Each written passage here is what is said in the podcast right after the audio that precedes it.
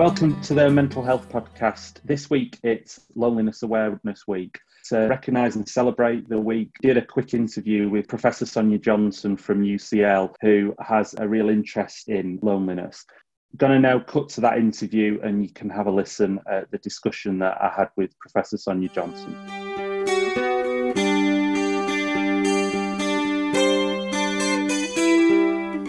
This week it's Loneliness Awareness Week. The first person that I thought of when I heard this was Professor Sonia Johnson. I've attended a few events on the subject at which Sonia has spoken that the Mental Elf Andre Tomlin has taken beyond the room. Hi, Sonia. Hi. On your UCL staff page, it says, I am very interested in loneliness and social connections in mental health, and I'm leading the UKRI cross disciplinary network on loneliness and social isolation in mental health, and have been involved in several studies in this area. So, my first question today is Can you introduce yourself and tell us where this interest on loneliness came from? Okay, well, I'm a psychiatrist and a researcher at UCL, and my research career and research interests have actually been quite broad. I've tended to focus on a variety of things that seemed relevant for policy and relevant for clinicians and service users at the time. So I've, I've worked on quite a few areas.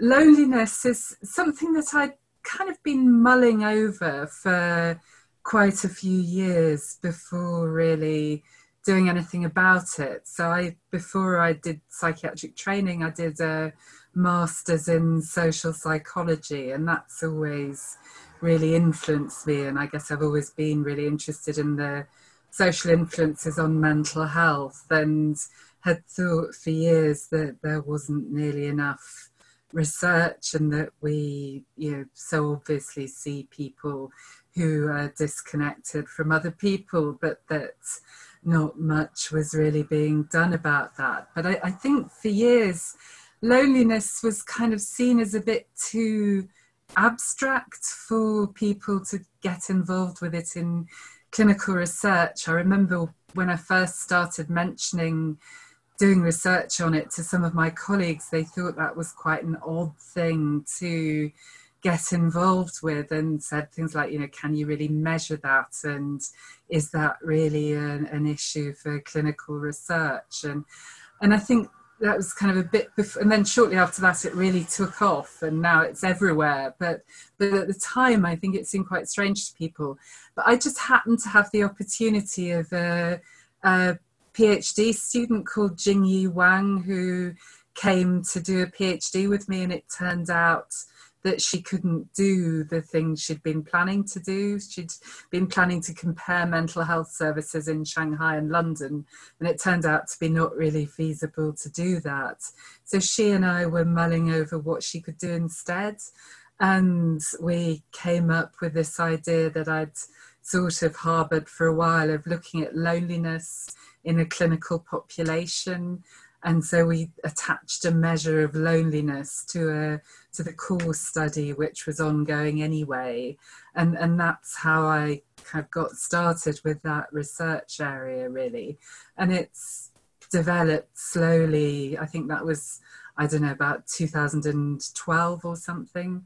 And since then i've gradually accumulated more projects and more postgraduate students. Although no really big trial actually. I've had a few goes with colleagues like Bryn Lloyd Evans, but we've yet to get a big funder to part with really substantial money. Perhaps they don't quite believe strongly enough yet that it's a, a real focus for big clinical research. We're hoping that'll change soon. We've just submitted what we think is a really good application. So fingers crossed. Well, good luck with that. Thanks. Uh, what is loneliness, and do you have to be alone to feel lonely?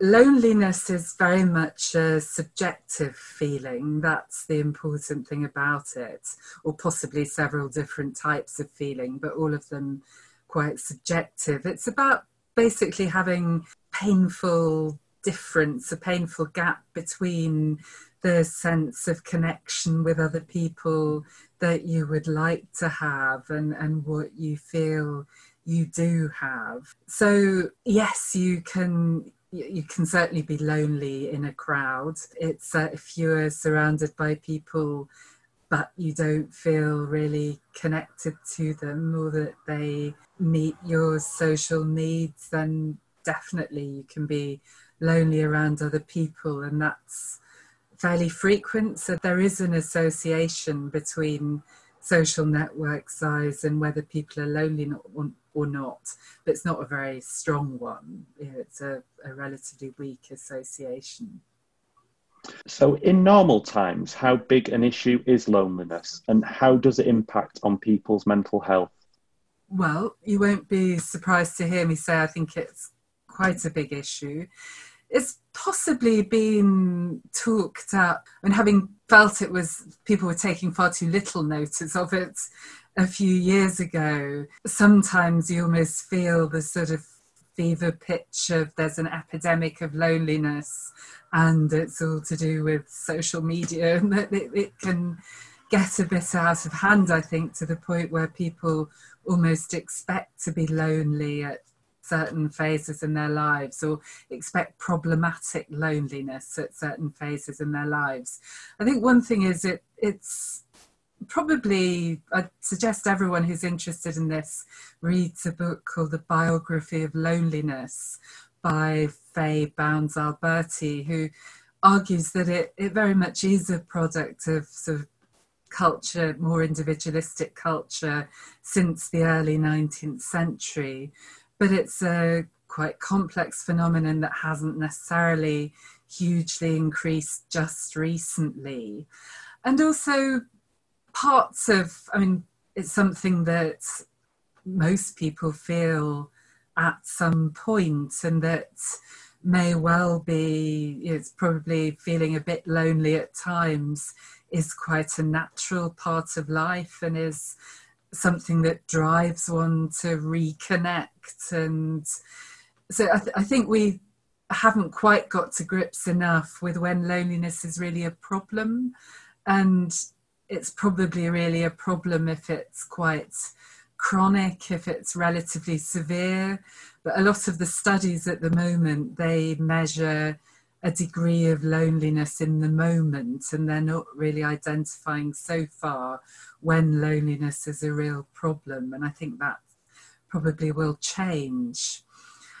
Having said that, I think we certainly know some things about its relationship to mental health that suggest it is a problem. We we know that people with all sorts of mental health conditions have quite high levels of loneliness which is you know it's a problem in itself whatever it does for their prognosis we also know that at least in depression that loneliness is both quite a substantial risk factor for becoming depressed and also people who are depressed and lonely don't do as well as other people in terms of recovering. That's getting reasonably established for loneliness. Other types of mental health problem, there's not so much longitudinal research as yet. So we don't know so much about what the causality might be, but we certainly know that loneliness and mental health conditions are quite strongly related. And we also know that a lot of service users tell us that it is where we should be looking to understand what's needed, that it is an important problem really in their lives. Has the issue of loneliness changed due to the COVID 19 pandemic? I expect it has, although it's not something that I've specifically been looking at, but I see there are starting to be research findings being reported that suggest that there's at least a group of people, some of whom were lonely before, some of whom not, who are reporting that as a major problem. Particularly, I think some younger people are reporting quite substantial loneliness. Having said that, I, think there's some ONS data published a couple of weeks ago, but that's a good source if people want to look what's happening in the population. Although it's still the people being really severely lonely all the time is still a pretty small percent of the population. It's it's much more common to have sort of fleeting feelings of loneliness that perhaps may not be such a, a big deal really. As, as far as people with significant mental health problems are, are concerned, who I've been more focused on in the research I've done. There's not, I think, really big data analysis coming out to show us what's happened with them. We've been in the policy research unit, we've been talking to quite a lot of staff. Well, we've been getting data from a lot of staff across the country about what they think are problems from the service users and carers whom they see. And we've, we've also been looking at what's been written about this. And, and certainly it seems like for some people, loneliness and isolation are currently big issues, as you'd expect, particularly being cut off from family members for older people who may be very dependent on visits that they're not getting. Also, quite struck actually that both from a staff point of view and from what service users have been writing, loneliness in hospitals seems to be quite a big issue at the moment. That in psychiatric hospitals around the world, people are very much cutting down levels of contact with other people, both with staff and other patients, and with also visitors and in, on community visits that people have while they're in hospital. So, actually, being in a psychiatric hospital can suddenly be a really much more isolating experience than it was before, which I think, given that people are quite often compulsorily detained there and given that they're supposed to be recovering from mental health prob- from acute mental health problems, I think that's a problem to look at urgently.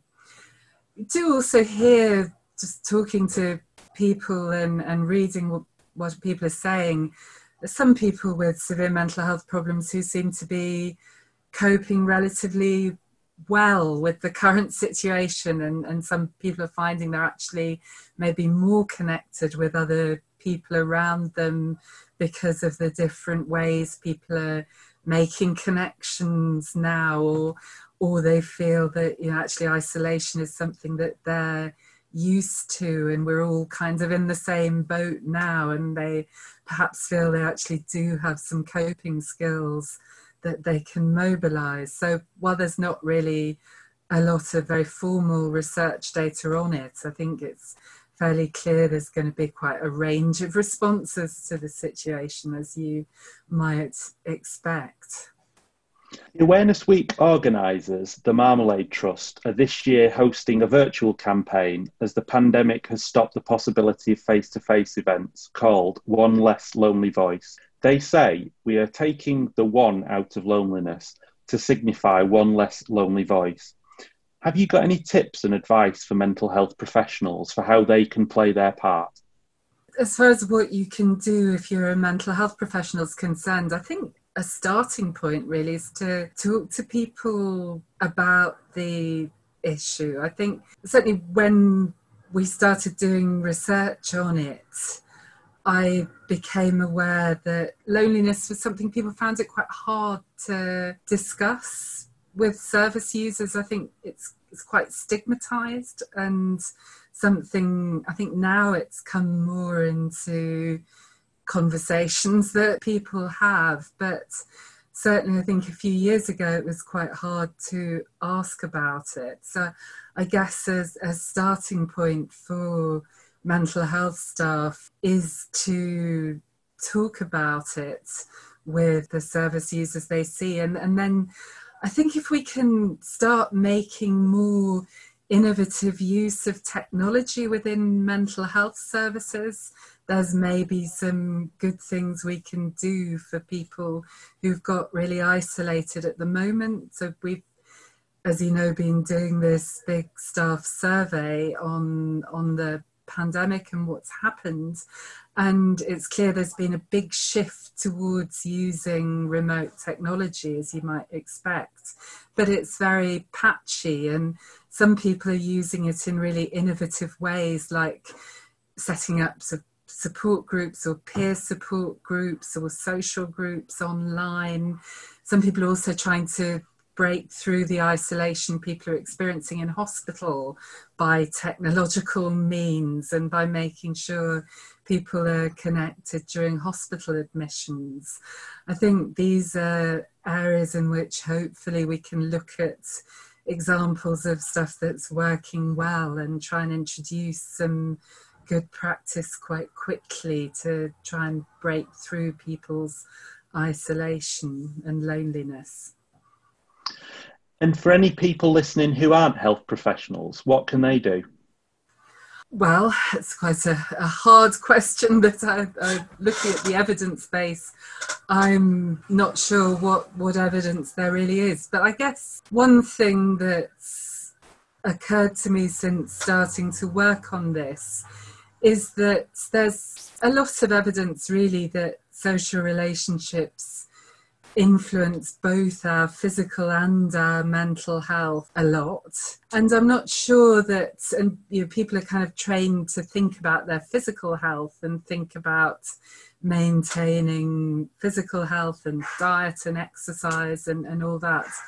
And I guess there are potential benefits, maybe particularly for younger people, in also teaching people to focus on social connections and social relationships, not as a sort of nice to have extra thing, but as something that's really essential to a healthy life and a, and obviously to a happy life. And, and maybe if we could help people think about it. I mean, I think for people with severe mental illnesses where stigma is a big issue, there's far more to it than that. It's it's not that they're just not paying attention, but I think certainly if people generally went through life thinking that maintaining social connections is a, a really central part of, of staying well and, and looking after themselves, it, it could help a bit, really.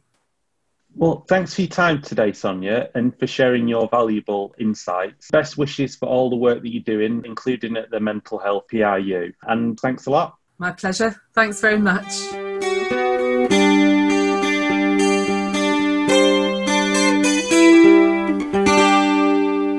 I'm now joined by Vanessa Garrity, one of our excellent mental health nursing journal editorial board members and a leading light on we mental health nurses. Hi, Vanessa. Hello, thanks for having me here. Oh, it's okay. And obviously, it's great to see you again. Obviously, I'm seeing you quite a lot at the moment yeah. because we've been doing what we think is a really successful mental health TV, MHTV. Have you been enjoying being involved in that programme? Yeah, I think it's brilliant. We've had some really interesting interviews so far, and lots of um, lots of discussion and interaction, haven't we? So I know we've got quite a packed schedule of um, of interviews coming up as well in the next few months. So it's been great.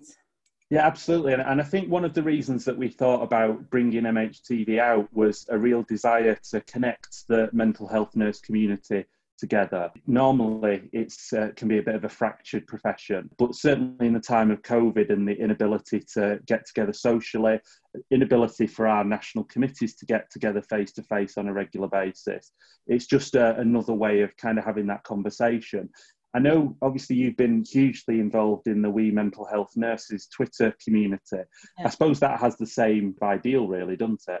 Yeah, I think I've always had a passion for, as a mental health nurse, making events more inclusive because I think the problem is that a lot of um, nurses who work in clinical areas just don't get the opportunity, and there's a massive disconnect between research, policy, and clinical practice. So for me, social media has always been about allowing mental health nurses and other people working in mental health to hear from some of the leading lights and experts on mental health but also as a way of engaging a broader audience in the discussion. So, Berlin, um, with people with lived experience and people who are sharing their expertise on mental health because you just wouldn't get that offline. You wouldn't get that richness of conversation. So i think for me whilst we've been doing the twitter chats for a very long time now quite a few years and obviously i do Beyond the Room as well where we go and we share what's happening in events online so that people can participate. But i think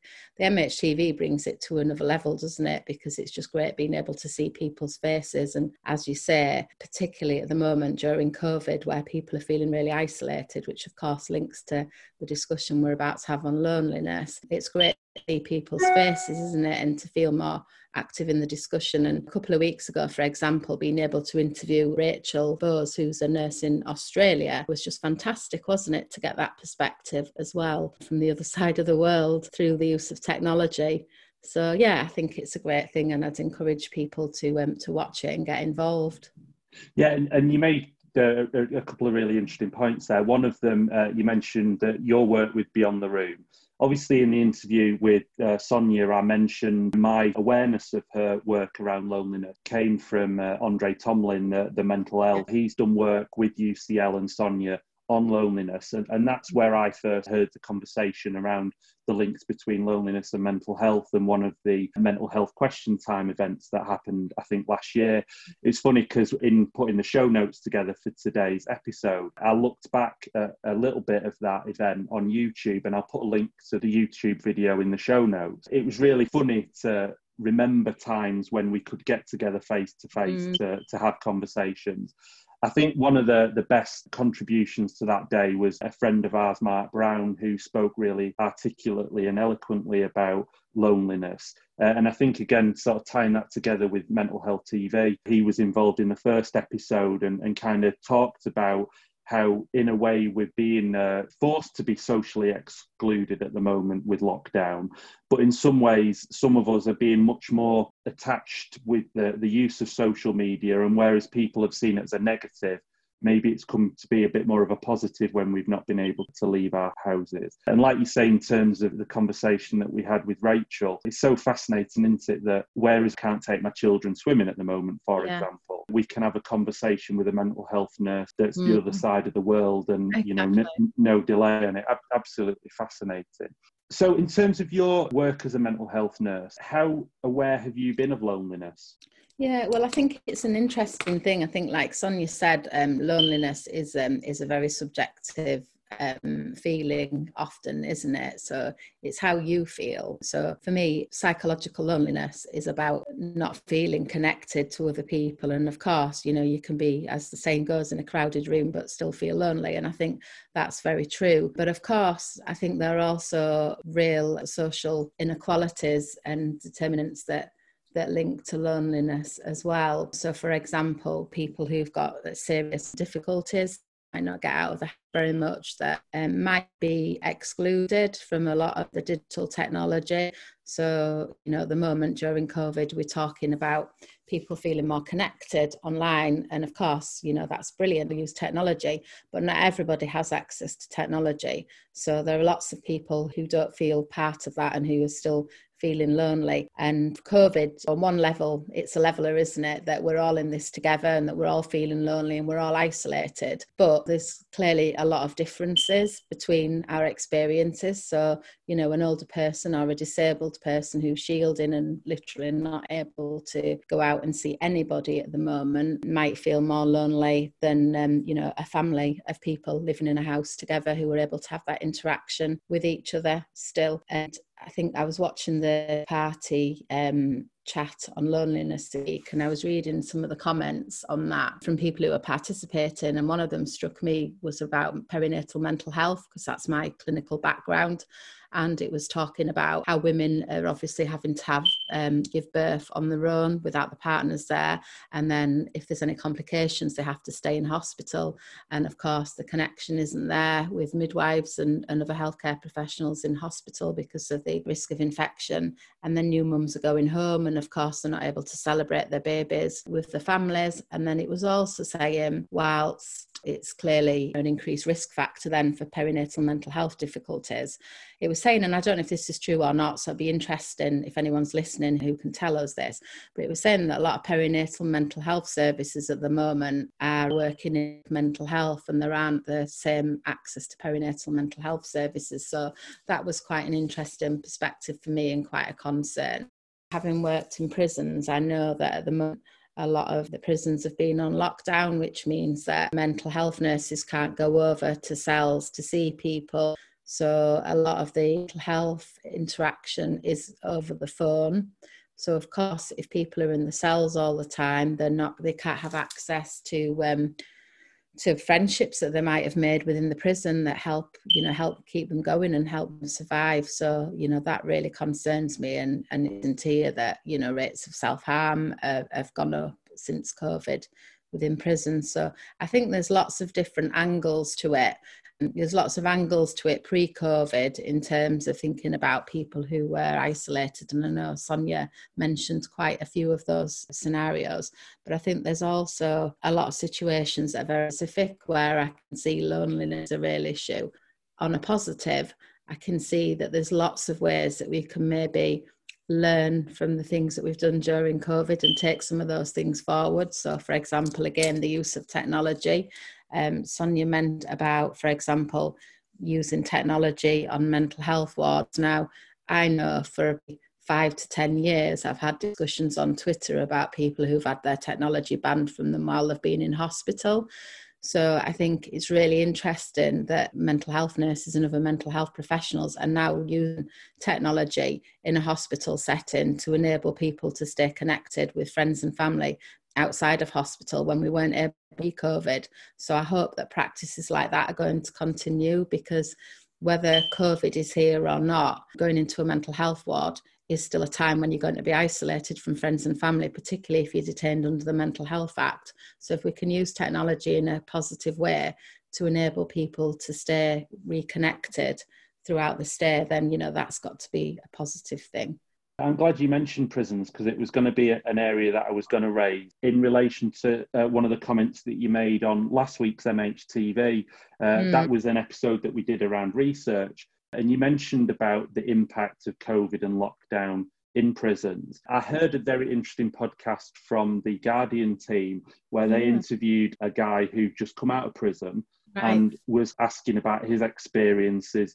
Uh, and what was most interesting was he was uh, a person that was involved in trying to rehabilitate prisoners whilst in prison. And as you say, when COVID hit, all that work stopped happening.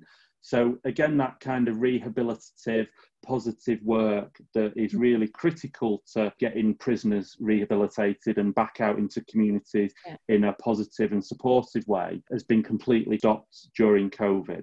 And I think, again, when we look at the way that parts of the health service and mental health service have arguably had to be shut down during the last three months, actually, the loneliness and isolation that that has caused and whether that it will be storing us up significant problems for the future. So thinking, you know, prisoners, like you say, people that are detained under the Mental Health mm. Act. But also, you mentioned about you know mums going home from hospital yeah. with a, a, new baby, and again, you know, another podcast that I've been listening to has been a comedy podcast about lockdown parenting with Josh Widdicombe, but highlighting quite nicely the the role that dads have during lockdown, and again, some of the research that came out this week about dads in lockdown in, in some families are actually having a greater opportunity to be with the children and, and to be involved in, in caregiving. And yeah. it's interesting because next week we'll be doing an episode on father's mental health because it's International Father's Mental Health mm-hmm. Day, I, I, believe, next Monday. So uh, just encourage people to keep an eye out for that.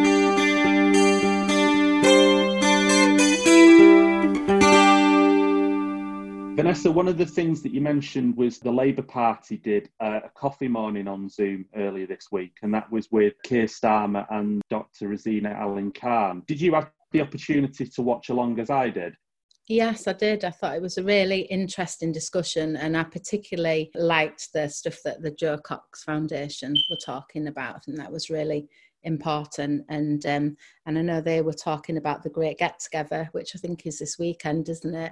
Which is um, a sort of pledge for everybody to do something to help in terms of people who are feeling lonely, whether that's to phone somebody, arrange a Zoom session with somebody, and just generally have that connection. And I think that's really important. And of course, it's much more challenging at the moment to do that. But I guess that makes it more important than ever, doesn't it, that people reach out to each other um, it was a really interesting discussion. I think um, one of the things that struck me was that everyone on the panel was white, and I did think about um, black and minority ethnic communities. I thought about you know communities such as refugees and people who are generally removed from their sort of cultural context. And I think particularly important at the moment, given you know the the high rates of uh, BME people who are dying from COVID and the number of people who at the moment uh, having to shield because of COVID. So I think that was maybe for me like a gap in the session.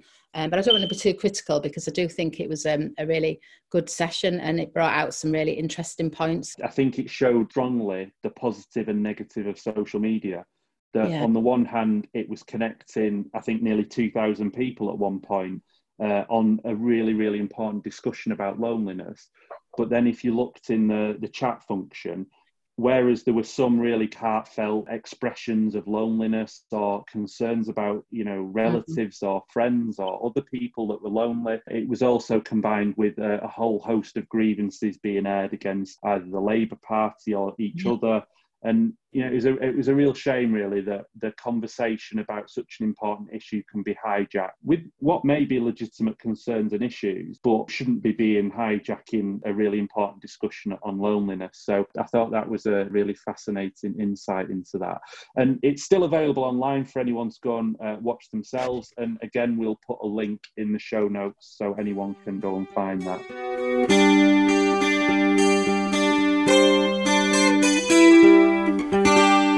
one of the things that I did want to ask you about was about uh, health professionals feeling lonely because of their experiences during mm. COVID.